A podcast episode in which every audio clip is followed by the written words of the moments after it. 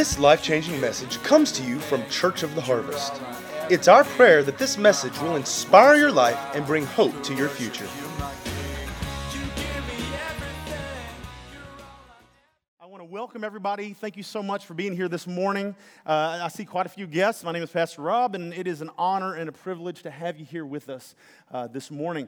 Uh, as Church of the Harvest, guys, we are a we're just a family. Uh, we're, we're, a family uh, of, of Christ followers. We've, we've realized that, that we are stronger together than we are separately. We have linked arms and chosen to walk out this Christian life um, together because we are so much stronger we can accomplish so much, strong, so much more together than we can um, individually. And so, you know, with that said, we are a small expression of the body of Christ, and we just love God and we love people. And because of that, we choose to be the hands and feet of Jesus and to serve the world with his love. And so, those of you who are part of the Harvest family, I, y'all know I do this every week. Y'all say it with me. What is the vision of Harvest? It is to make, grow, and equip followers of Jesus to fulfill their God given purpose in life. How many of you want that in your life? How do we accomplish it? We accomplish it through community, discipleship, and outreach. So, over the last few months, um, we have been discussing identity. Guys, for the Christ follower, identity is everything. It's everything. We've discussed our identity, we've discussed the responsibility of Christ followers in the family of God. And when I talk about Christ followers, I'm talking about those who have repented and turned from their sin and made Jesus Lord of their life. And as I said last week, this is vitally important, especially right now, because I believe that many, many Christ followers today truly have no idea who they are. They don't understand what happened in that moment when they bowed their life to Jesus. When they became that new creation, they don't understand who they became. Guys, if we as the church, if we knew who we were, it would shake the foundations of the earth. The world would be a different place. And so we got so many Christians today who they don't know how to respond in situations. They don't know what God expects of them. They don't know they don't know how to love their neighbor as themselves. They're this neighbor who has beliefs that are so contrary to theirs. You're like, what do I do? They don't know how and when to take a stand. And guys, how many of you would agree that things are changing rapidly in our world? But God's word never changes. And it has the answer for every issue that we will ever face in this life. People think we're so far removed. They look at the Bible and go, oh, that was 2,000 years ago in the New Testament. It's just as relevant today as it was back then. Every situation you're facing in life, the answer is right there in God's Word. So, if we're going to fulfill our God given purpose in life, then there's some things we've got to understand, right? So, again, we're spending this year simply discussing the practicalities of what it means to be a Christ follower in the earth today. Because again, we've been given all the answers. And so we're going to continue on through the New Testament and see the instructions that God gives his followers. And last week, we got started with what? The Beatitudes, the Sermon on the Mount. We started the Sermon on the Mount. So, just as a real quick recap, you know, we, as you guys know, we went through the Bible last year. We got to the New Testament, right? Praise the Lord. God had been trying to get Jesus into the earth through the children of Israel, right? We come to Matthew, and here we are. Matthew chapter 1 and 2, Jesus is born. They flee to Egypt. They get back to Israel. They settle in Nazareth. By chapter 3, uh, Jesus is grown. He's baptized by John, right? And he's um, and, and baptized the Holy Spirit. And in chapter 4, he's tempted in the wilderness. He puts the devil under his feet. And he continues on. And like I said, he, uh, actually, chapter 4, where he moves to Capernaum, he begins to heal the sick, cast out demons, and begins to declare the kingdom of God is here. So in chapter 5 is where we started last week. That's where we see the Sermon on the Mount. This is where in chapter 5 we believe that he kind of got away from the crowds. He gets the disciples together. They go up on this mountainside. They gather around him, and he begins to speak. And he gives the longest message that we have of Jesus. And his teaching, as I said, was very practical. It was just as relevant today. It's just as relevant today as it was to them back then. But he starts this message by giving what we call the Beatitudes, right? And so, real quick, last week we mentioned four of them. Uh, blessed are the poor in spirit, for theirs are the kingdom of God. Basically, saying that you are blessed when you recognize that you are spiritually bankrupt without Jesus.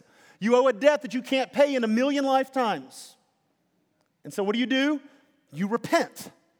You surrender your life to Him, and at that point, you're part of a new family. You have a new inheritance. The kingdom of heaven is yours with all its promises, with all its blessings, with all its prosperity. It's all yours. Secondly, blessed are those who mourn, for they shall be comforted. The Holy Spirit, how many are thankful the Holy Spirit is there to comfort us? From the moment we repent, I mean, guys, when we come to that place of repentance, it's tough because we recognize that it's our sin that sent Jesus to the cross. And we repent, and the Holy Spirit is there. And He's there to comfort us and to take any condemnation and any shame and any guilt that we were carrying. He takes it, right? And He's our comforter. And, and with that, we know that whatever it is that we mourn in this life, that we can walk in happiness and in joy and in hope because we have the Holy Spirit in our lives. The third statement Jesus makes, he said, Blessed are the meek, for they shall inherit the earth. What I tell you last week, meek does not mean what? Meek does not mean weak. Meek means strength under control. And for the Christ follower, I would suggest to you it means strength under the control of the Holy Spirit. This is, this is one of the fruit of the Spirit. And so, meekness also means, we talked about this last week, it, it can mean, it means teachable. And, and, and we see in that that it's by our humility and meekness that we receive the Word of God. But it says that when we do this, we shall inherit the earth. We receive the blessing and the prosperity of the earth. And the last thing we talked about last week was blessed are those who hunger and thirst for righteousness, for they shall be satisfied. Anybody in here hungry right now? We know how to fill our bellies, don't we? We know what it's like to hunger and thirst in the natural. But the reality is that many, if not most, Christ followers today are living in a place of spiritual famine and starvation. Their spirit is not getting what it needs for nourishment. They know that something is off. They're not experiencing God's blessing and God's prosperity in their life, God's promises. They're uneasy, but the answer is simple. As I said last week, Peter tells us to begin feeding on the milk of the Word of God, like a baby begins to feed on milk, right? We are to begin to feed on the milk of the Word, and we got to be consistent. Allow it to develop in us a hunger and a thirst for more. And, guys, then things will begin to change in your life. You cannot stay the same when you're feeding on the Word of God. You'll go from a place of spiritual famine to a place of spiritual satisfaction. It talk, we talked about happiness and jubilation and overflow because you have finally, your spirit is receiving the nourishment that it really needs.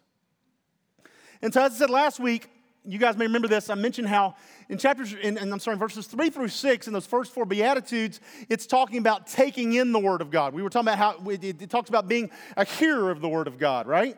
We, we're, we're filling ourselves up. We're daily, hopefully, filling ourselves. We're feasting on the Word of God to the point of overflow. And as we do that, we will desire more and more. And so we're growing, we, we'll begin to grow beyond the milk of the Word and get into the deeper things of God. And then we'll begin to understand our purpose in life. And we'll find that our life begins to, to shape up into a way that our life is honoring God by our words and our actions and our reactions and our attitudes. We're overflowing. And God's presence, because we're at a place of overflow, God's presence is, for lack of a better word, it's splashing out and influencing those around us. Guys, that's really what it means to be a witness. You're living from a place of overflow. And, and that's why I've said that, that really, you know, we should be a witness without having to go witnessing. We should be living out of the overflow, and the love of Jesus should ooze forth. Even if we, and it's in a moment when our mouth is shut, our lives should scream of the goodness of the Lord. It should get the attention of those around us. So, this was the first four Beatitudes, and it's about receiving, absorbing, being hearer of the Word of God, and filling ourselves up with it. And then we get to the next one. And Jesus begins to shift gears just a little bit. And instead of it being about taking in the word, it becomes about giving out the word. So we're not talking about being a hearer of the word, we're talking about being a what? a doer of the Word of God. And why is it that we can give out the Word of God? Because we've taken in the Word of God, right? Does this make sense? Because we're filled, we can give out. So if you want to truly be a witness, if you want to be used by God every day, you need to be getting filled up every day. Does this make sense? You see what I'm saying? Uh, a quick example of that back when, um, back when I was a student at Christ for the Nations, um, I worked for a little while for the 700 Club. And I was one of those phone counselors on the other end of that phone number that you see on your screen at 19 years old. Lord help us all. And, and so what the, it, was, it was really something because you'd go in for this six hour shift and you would answer phone calls from all over the world. We, we were one of two, three, I think, three call centers where these calls would be filtered in. So for six hours, you'd be sitting there and you would be listening to people's issues and praying with them. And let me tell you, and, and there were some crazy ones, guys. I mean, I, I, remember having somebody call and say, Tell me why I should not take my life right now. I'm waving for somebody, come help me, get on the phone, help me. You know, I mean, crazy stuff. How many of you know at the end of a six hour shift, you're about as good as dead? Because you have given out everything you possibly got. But here's what they did they recognized this. And so the call centers broke this up the time, but once an hour for 10 minutes, they would cut off the phones for each call center or for one specific call center and somebody would get up and for two or three minutes would share an encouraging message from the Word, and then somebody would bust out a guitar, and we would all lift our hands. We'd begin to worship the Lord together. Why? Because you gotta be filled up to give out. So once an hour, because we were given, given, given, given, they were going, okay, let's stop. Hang on. We need to get filled up again. Let's stop. Let's refocus. So, moving on. So we get to verse 7, and this would be the fifth beatitude, right? Things have changed. He shifted gears a little bit. And, and, and so these are the points for today. Number one, the next thing Jesus says to the disciples Blessed are the merciful, for they shall receive mercy. Well, it mentions mercy here twice. So we need to know what mercy means, right? So I, I, looked up the word mercy, and it means compassion or forgiveness shown towards someone whom it is within one's power to punish or harm. That makes sense?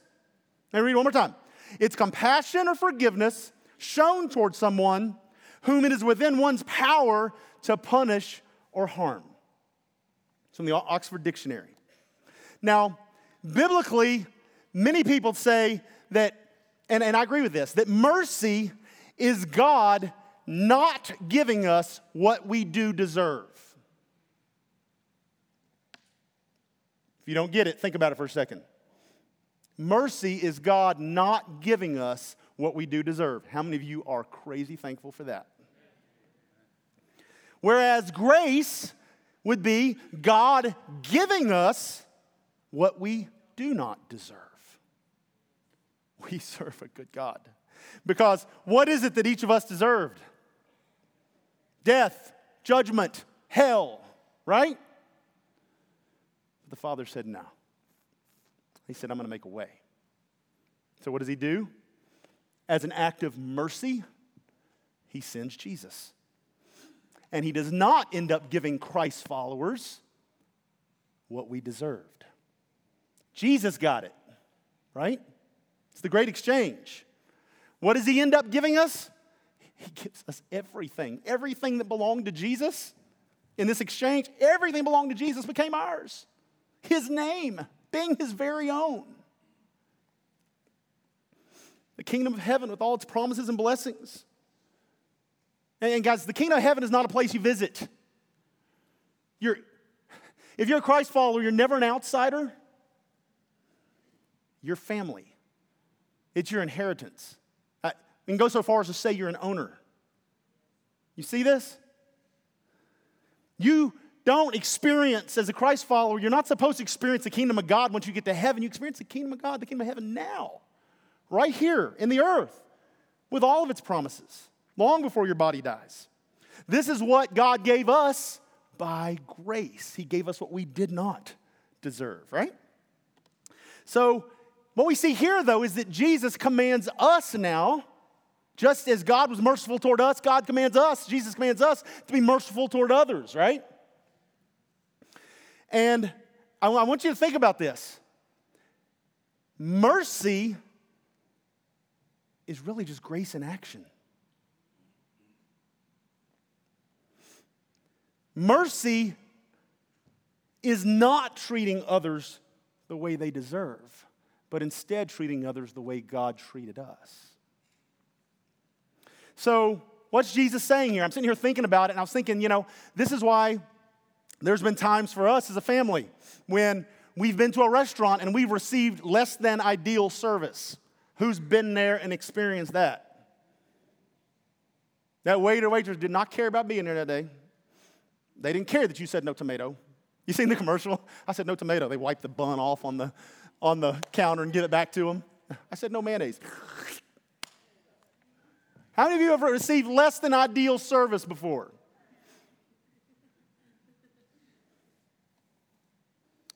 That's why for us, sometimes when that happens, we give them more.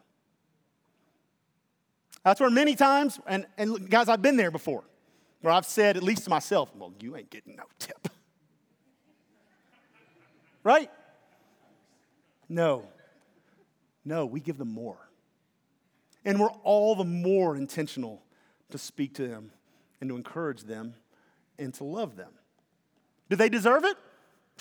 I don't deserve that tip. No. But the Lord reached me through his mercy. And he wants to use me to reach others. So I want to be an extension of God's mercy and his grace in somebody else's life. Mercy is treating others the way the Lord treats you. So when you begin to hunger and thirst after righteousness, as you begin to take in God's word, you begin to find out, you begin to realize, you begin to get deeper understanding that God has treated you with just an overwhelming grace. And He gives out of a loving heart. Guys, you got born again by grace.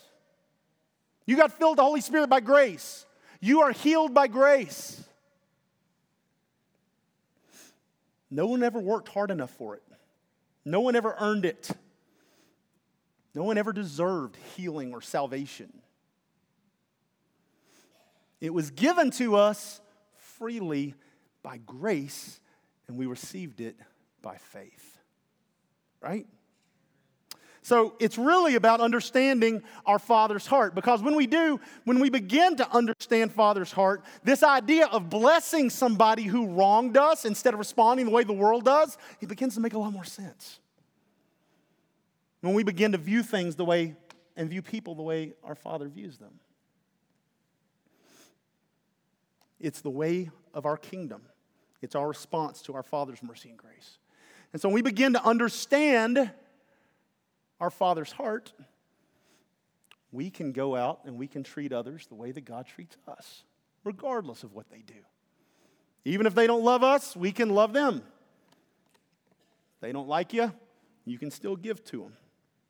Instead of retaliating in anger, you retaliate with more and more love, right?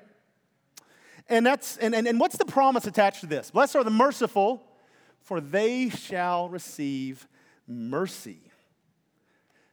Guys, if you start pouring out mercy and grace, what are you going to get? Mercy and grace. And that's really what this verse is it's establishing sowing and reaping. You get back what you sow. How many are so thankful for somebody in your life that didn't treat you the way you really deserved? How many of you have ever been at a point where you look back and went, wow, I really responded poorly. That person certainly treated me better than I deserved to be treated in that moment. That's mercy, guys. And we should be that person in other folks' lives. We get back what we sow. And another thing I thought of in this before I go on to the next one any of you recognize that whatever you sow, you reap more?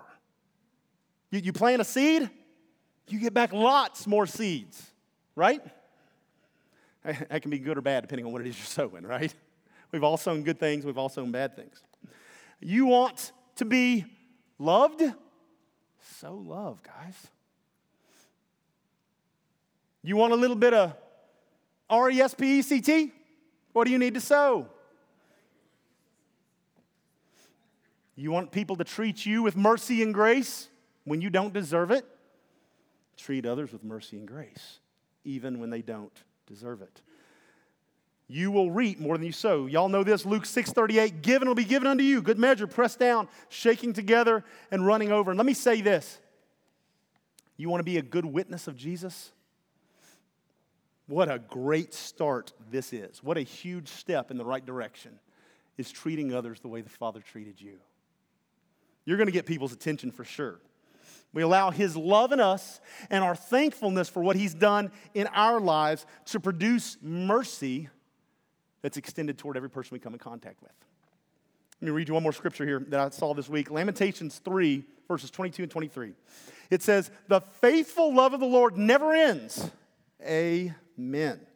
His mercies, say it, never cease. Great is his faithfulness. His mercies begin afresh, anew, each and every morning. Guys, like our Father, this love, this mercy, this faithfulness should never cease in our life. And it should come forth new every morning. So Jesus tells them, He said, Blessed are the merciful, for they shall receive mercy. And then what does Jesus say next? Secondly, He says, Blessed are the pure in heart, for they shall see God. Now, if you look at this, when it talks about pure in heart, it, really, it literally means free from any impure mixture. Make sense? I, I kind of, when I think of that, I picture eh, where we've probably all been at some point in our life where we're living with one foot in the kingdom, one foot in the world, kind of an impure mixture. Understand? But on the basic, most basic level, how can a human being have a pure heart and see God? Well, Jesus tells us in, in John 3 7, he says that you must be born again, right? That's when things change.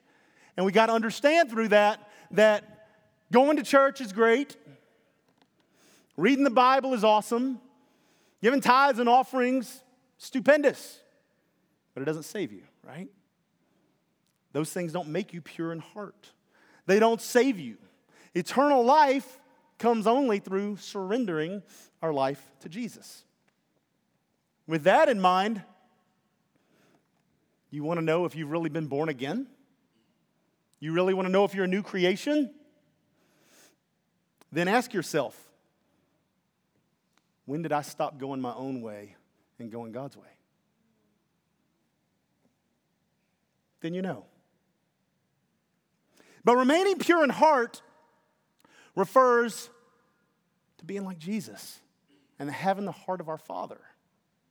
It's about being pure in heart, striving to live free from that life of sin.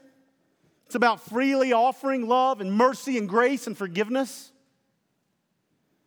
And, and how many of you know when you start sowing, like we were talking about mercy, you start sowing mercy, not everybody's going to appreciate it, right?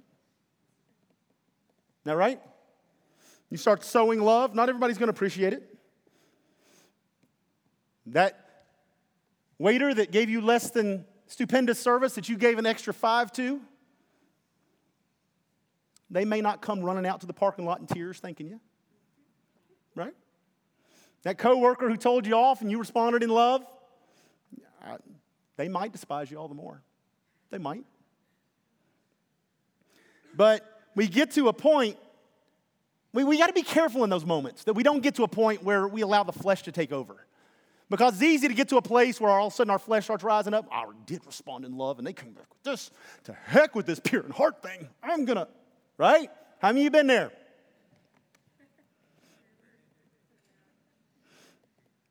We're angry. We're defending ourselves. We're insulting back. Holding on to anger and bitterness holding on to unforgiveness, getting even, that's when you need to stop and examine your heart again, right? And look, our flesh is going to get the best of us sometimes, right? We still live in the world. We're still working out the flesh. The soul is still getting saved, right? We're working this thing out. But what do we do? What do we do in that moment where we look back and go, wow, I did not respond with a pure heart in that situation? What does 1 John 1 9 say? If we confess our sins, he's faithful and just to forgive us our sins, right? And to cleanse us from all unrighteousness. Guys, I would present to you that the one that is pure in heart is teachable and quick to repent, quick to make things right, quick to seek forgiveness.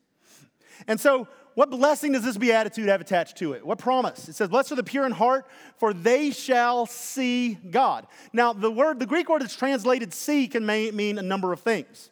Um, it can certainly mean to see with the natural eye. I mean, I, I can see this bass guitar right here, right?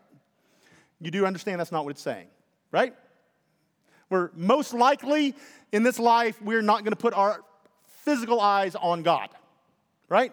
It means something else. So, another meaning for this, when it says see, can actually be revelation knowledge. And so that's why when I'm up here and I'm speaking to you guys, sometimes I'll say something like, I'll say, Guys, do you see what I'm saying? I'm not talking about something in the natural. I'm talking about, are, are, you getting the revelation of what I'm saying right now? Are you getting understanding? Do you perceive what, I'm, what it is that I'm, you know, speaking? And actually, some would argue that the better translation of the word see there would actually be the word perceive.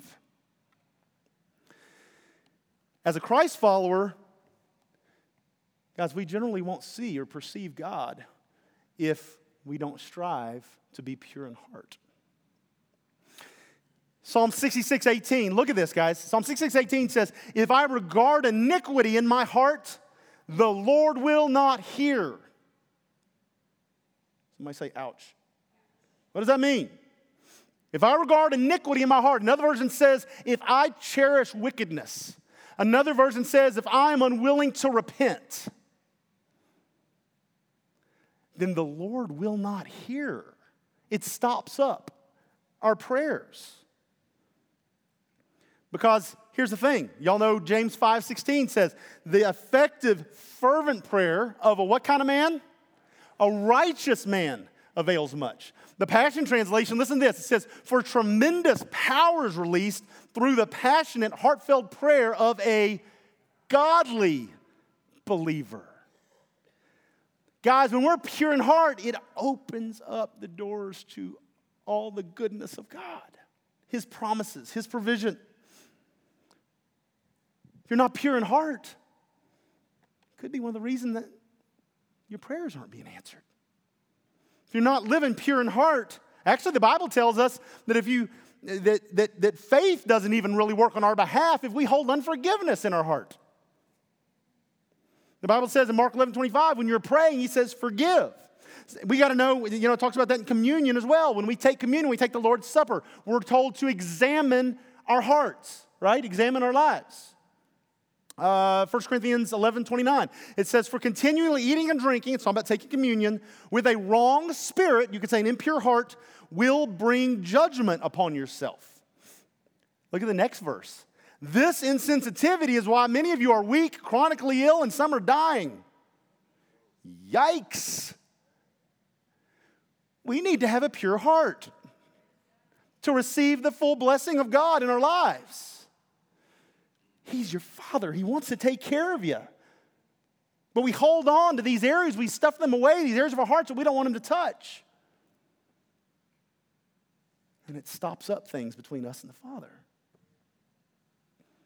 So we should be regularly examining ourselves and our motives and striving to remain pure in heart. And when we remain pure in heart, God's promises will work in your lives, guys. They will. Our giving will work, our prayers will work, our communion will work, will walk in healing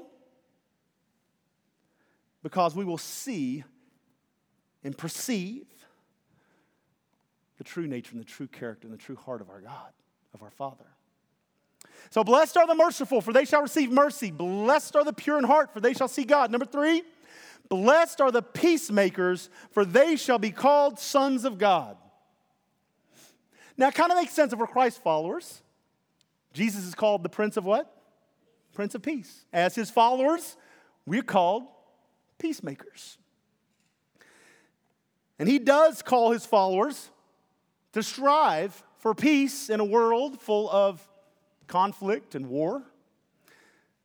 Now, don't get me wrong. I heard Robert Morris say one time, he said, Peace is not the absence of conflict, it's the presence of righteousness. Did y'all get that? Peace is not the absence of conflict, it's the presence of righteousness. James 3:18 says those who are peacemakers will plant seeds of peace and reap a harvest of righteousness. We can't be peacemakers if we aren't at peace. Doesn't mean that there won't be a conflict. Doesn't mean there won't be a battle to fight. But we got to stay focused on the Lord. We got to stay focused on His Word because peace comes only through Him. It's one of the fruit of the Spirit that should be coming forth from us as a new creation, right? But in reality, I would argue with you that more of what it's speaking about right here, when it tells us, when he says, Blessed are the peacemakers, he's telling us to be peacemakers. Guys, it's talking about being a witness. Let me show you. In Ephesians chapter 6, we're taught about the full, putting on the full armor of God, right? And so in Ephesians chapter 6, we're told to wear the helmet of salvation, right? The breastplate of righteousness, the sword, have the sword of the Spirit. But it says that our feet are to be shod with the preparation of the gospel of peace. The gospel of peace. Guys, I believe that peace is referring to being a witness of the good news, and our feet are what take us there. Look at Isaiah 52, verse 7. And I like this, actually using the Lexham English Bible. It says, How delightful on the mountains are the feet of him who brings good news. Somebody say, That's me. The one who announces peace, who brings good news, who announces salvation, who says to Zion, Your God reigns as king.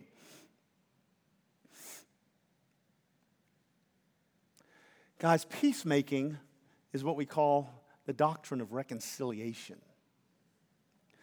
Remember the night that Jesus was born? What did the angels say? Peace on earth, right? Goodwill toward men. Guys, they, they weren't announcing that to people who had received Jesus as Lord. That hadn't happened yet. They're not announcing it to somebody it's a new creation. They were announcing it to shepherds on the hillside. They were announcing it to the world. Finally, the promised Messiah had come. Mankind had a way back to the Father. We'd been reconciled back to Him. Look at this 2 Corinthians 5 18 and 19. It says, All this is from God, who through Christ reconciled us to Himself and gave us, somebody say me, gave us the ministry of reconciliation. That is, here's the explanation. In Christ, God was reconciling the world to himself, not counting their trespasses against them, and entrusting to us, say me, entrusting to us the message of reconciliation. What does this reconciliation mean? It means that God has made peace with the world. Peace on earth, goodwill toward men. Jesus said, My peace I leave you, my peace I give unto you. This is the good news of the gospel. It's reconciliation.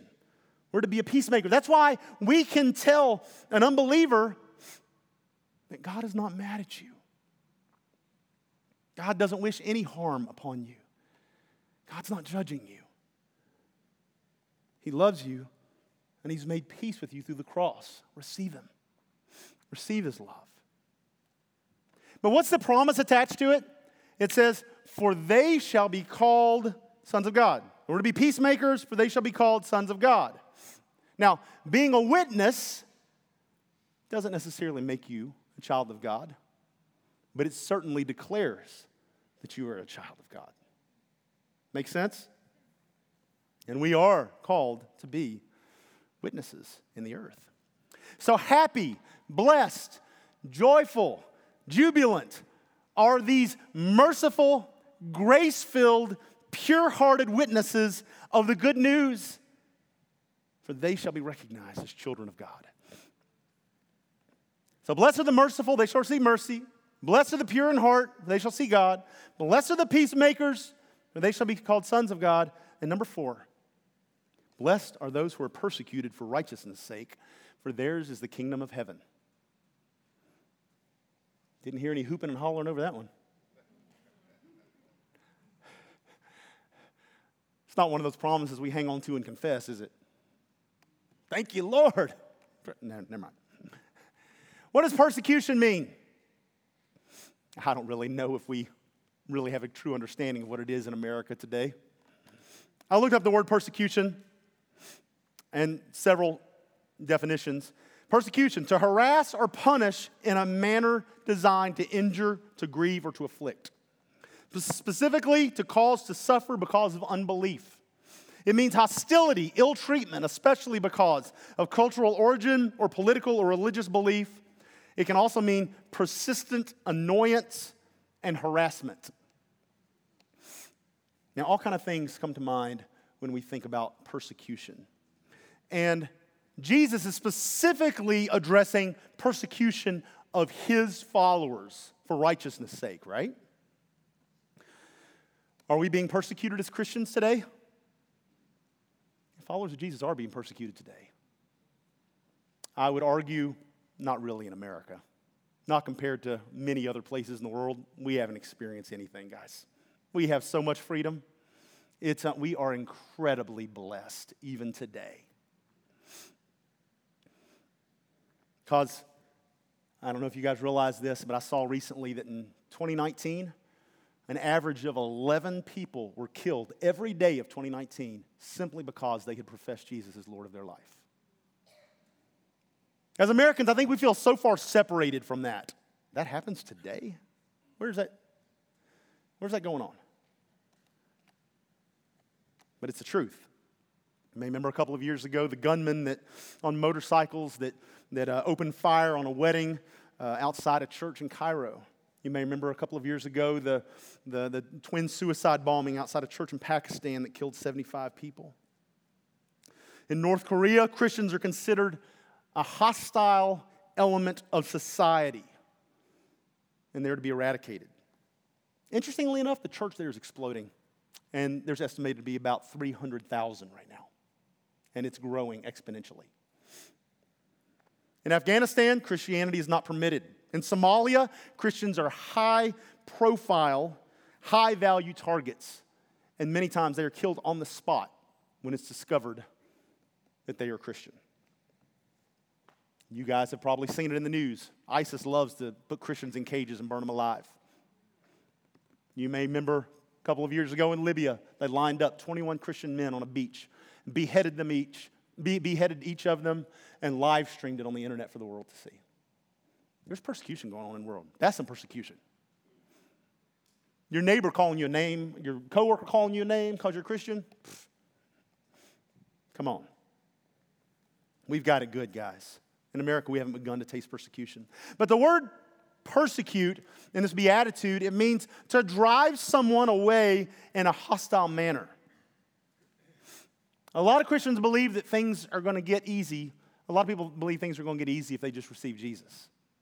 Well, guys, 1 Timothy 3:12, it says, "Indeed, all who desire to live a godly life in Christ Jesus, what? Will be persecuted. It's a promise. Passion Translation, it says, For all who choose to live passionately and faithfully as worshipers of Jesus, the Anointed One, will also experience persecution. Now, guys, persecution usually comes through a person or people. But make no mistake, when it comes to Christ followers, it's always a spiritual attack.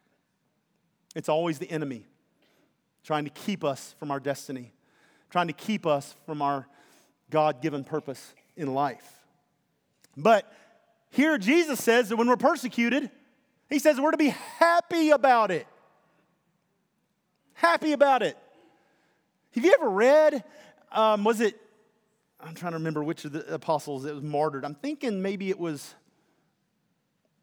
might have been, I don't remember which one it was. Maybe y'all can tell me. The one that was being led to be, be crucified. I don't, I don't know if it was Peter. But one of them stops, and I, I think Josephus writes about it. They, they might make like this ode to the cross. and, you know, and, and, and make this statement about how they are so thankful to be counted worthy to die for their Savior.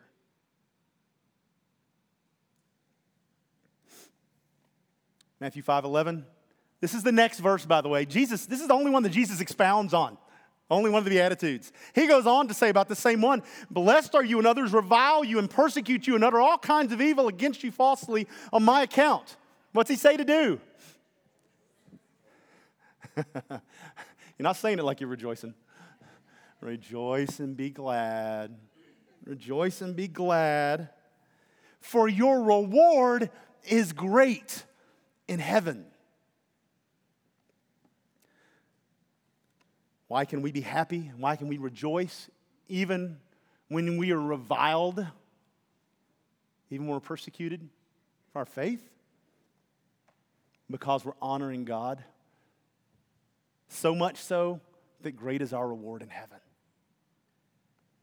When we keep our focus on Him and not circumstances, we will see God. We will see His glory. Remember Stephen in Acts chapter 7? Guys, Stephen's sitting there and they have begun stoning him. Can you imagine stoning? We're going to hit you with rocks until you're dead. That sounds like a pretty lousy way to go. Yeah? They have begun, I think in, in, in verse uh, 55, they have begun stoning him. He's getting pummeled by rocks. But he, full of the Holy Spirit, gazed into heaven and saw the glory of God. Can you imagine Peter, I'm, I'm sorry, Stephen, probably there on the ground looking up in awe of the glory of God as he's being pummeled with stones and rocks, and saw Jesus standing at the right hand of God. if I got to go out for my faith, I pray I go out just like that looking up in awe of the glory of God. Man, that's powerful. Really, these Beatitudes, this Beatitude especially, is the Beatitude of maturity. It's where we get to the place that we're saying that, I believe Jesus was saying that our maturity is not marked by what happens to us. Our maturity is marked by our ability to continue to rejoice in the midst of whatever circumstances come our way. Rejoicing in persecution is not being moved by the circumstances around you, it's being moved by the word and the presence of God that has filled you and overflowing from you.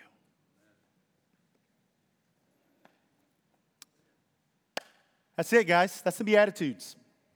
What do we discuss? Blessed are the, the last four. Blessed are the merciful, for they shall receive mercy. You are blessed. You can be happy. You can be jubilant. You can, when you freely give mercy to those around you, the way the Father granted you mercy. The more mercy you sow, the more mercy you reap. Blessed are the pure in heart, for they shall see God. We need to constantly be examining ourselves. We need to look at our lives. We need to look at our attitudes. We need to look at our motives. And we need to bring them into alignment with the heart of Father. And as we do, there won't be any interference between us and God. We will hear his voice and we'll walk in his promises. We'll see our prayers answered. Blessed are the peacemakers, for they shall be called sons of God. Peace does not mean there won't be conflict, it's the presence of righteousness within you. God's already made peace with the world, but we are his ambassadors, announcing the good news, the news of reconciliation between man and God. And then lastly, blessed are those who are persecuted for righteousness' sake, for theirs is the kingdom of heaven. Guys, people and circumstances, situations are going to come against you, right? They're going to. Just simply because of who you are, simply because of who you belong to. We got to remember that it's not a physical attack, it's not something that we take personally, it's a spiritual attack. And this is why we walk in maturity from a place of overflow. This is why we've got to be filled up so that we can stand firm. We don't allow circumstances to sway us. When we're persecuted for righteousness' sake, we can know that the kingdom of heaven is ours and great is our reward. Amen? This is the first teaching that we see Jesus give his disciples. It's for us. Amen? Let's stand up.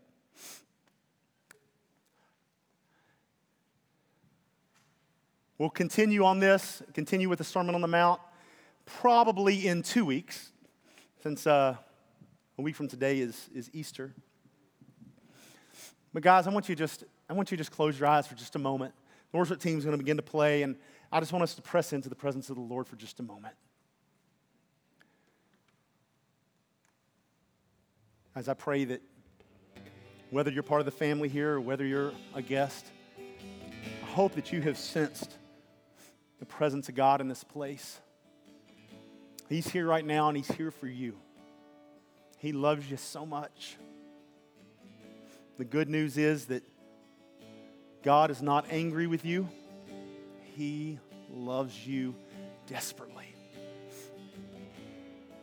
So much so that He sent Jesus to the cross to take what you deserved so that everything that Jesus had could become yours.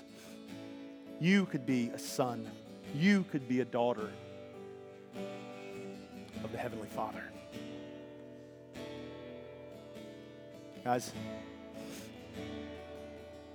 I asked this today, the same question I asked a few minutes ago. You remember the point in your life when you quit going your own way and you chose to go God's way. If you can't, then I want you to surrender your life to Jesus. I please, I implore you. Please give your life to Jesus today. The Bible says he's standing at the door of your heart and he is knocking. And you know that. He's been there from the very beginning. He's not going to open the door for you. You've got to do it. You've got to open the door and you've got to let him in. We recognize the great price that he paid. We recognize that he laid down his life for us. And so we receive him as our sacrifice, as the payment for the debt that we owed.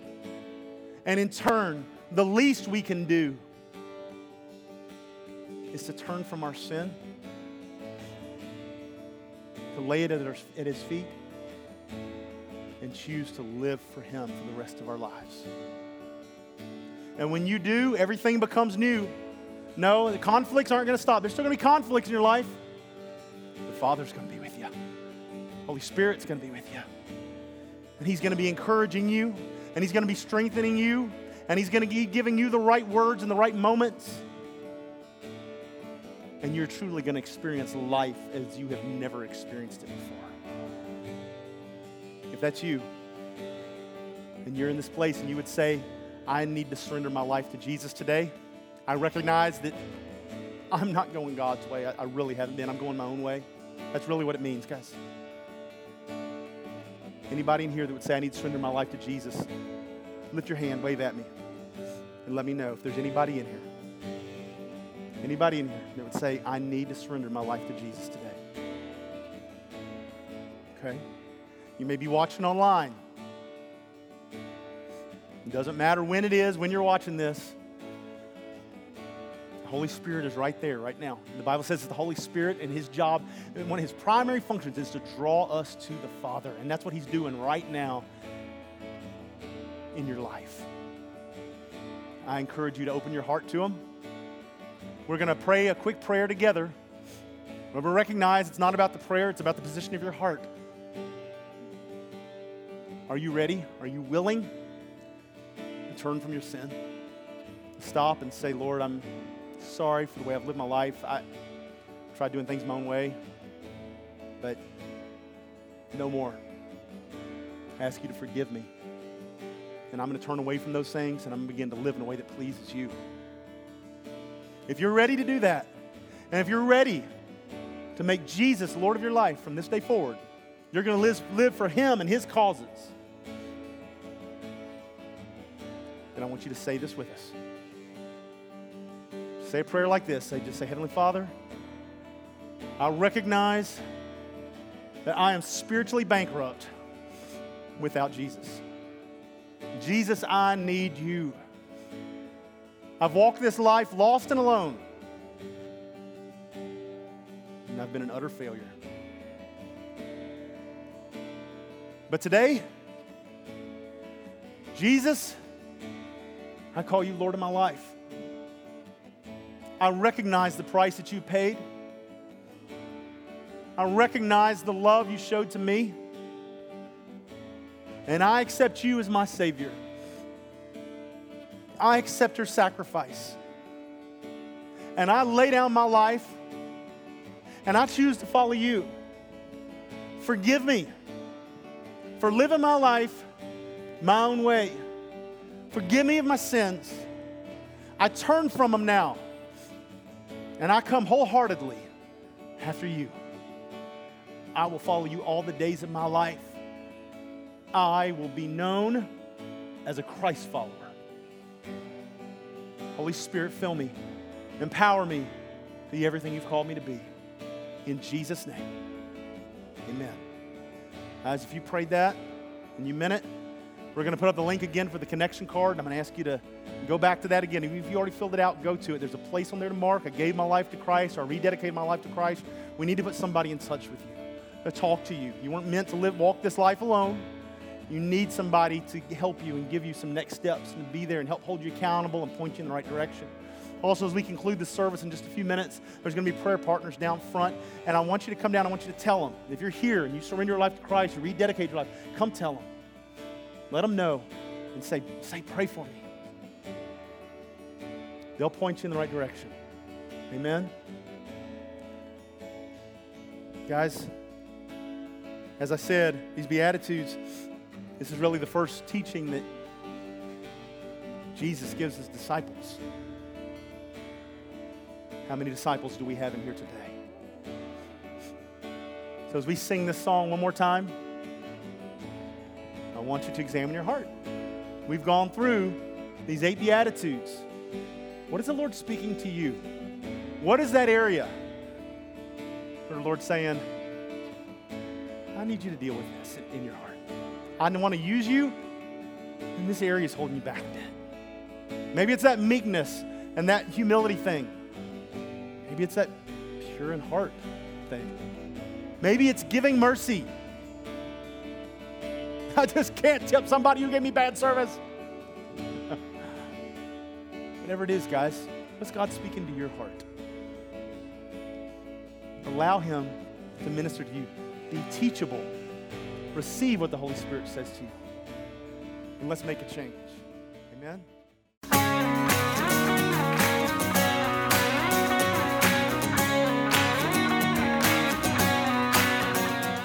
If you'd like to get more information about resources from Church of the Harvest, please check out our website at midsouthharvest.org.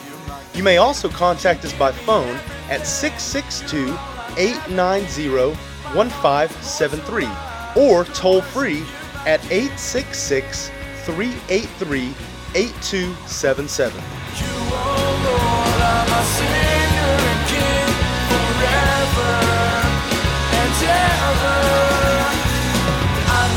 Down.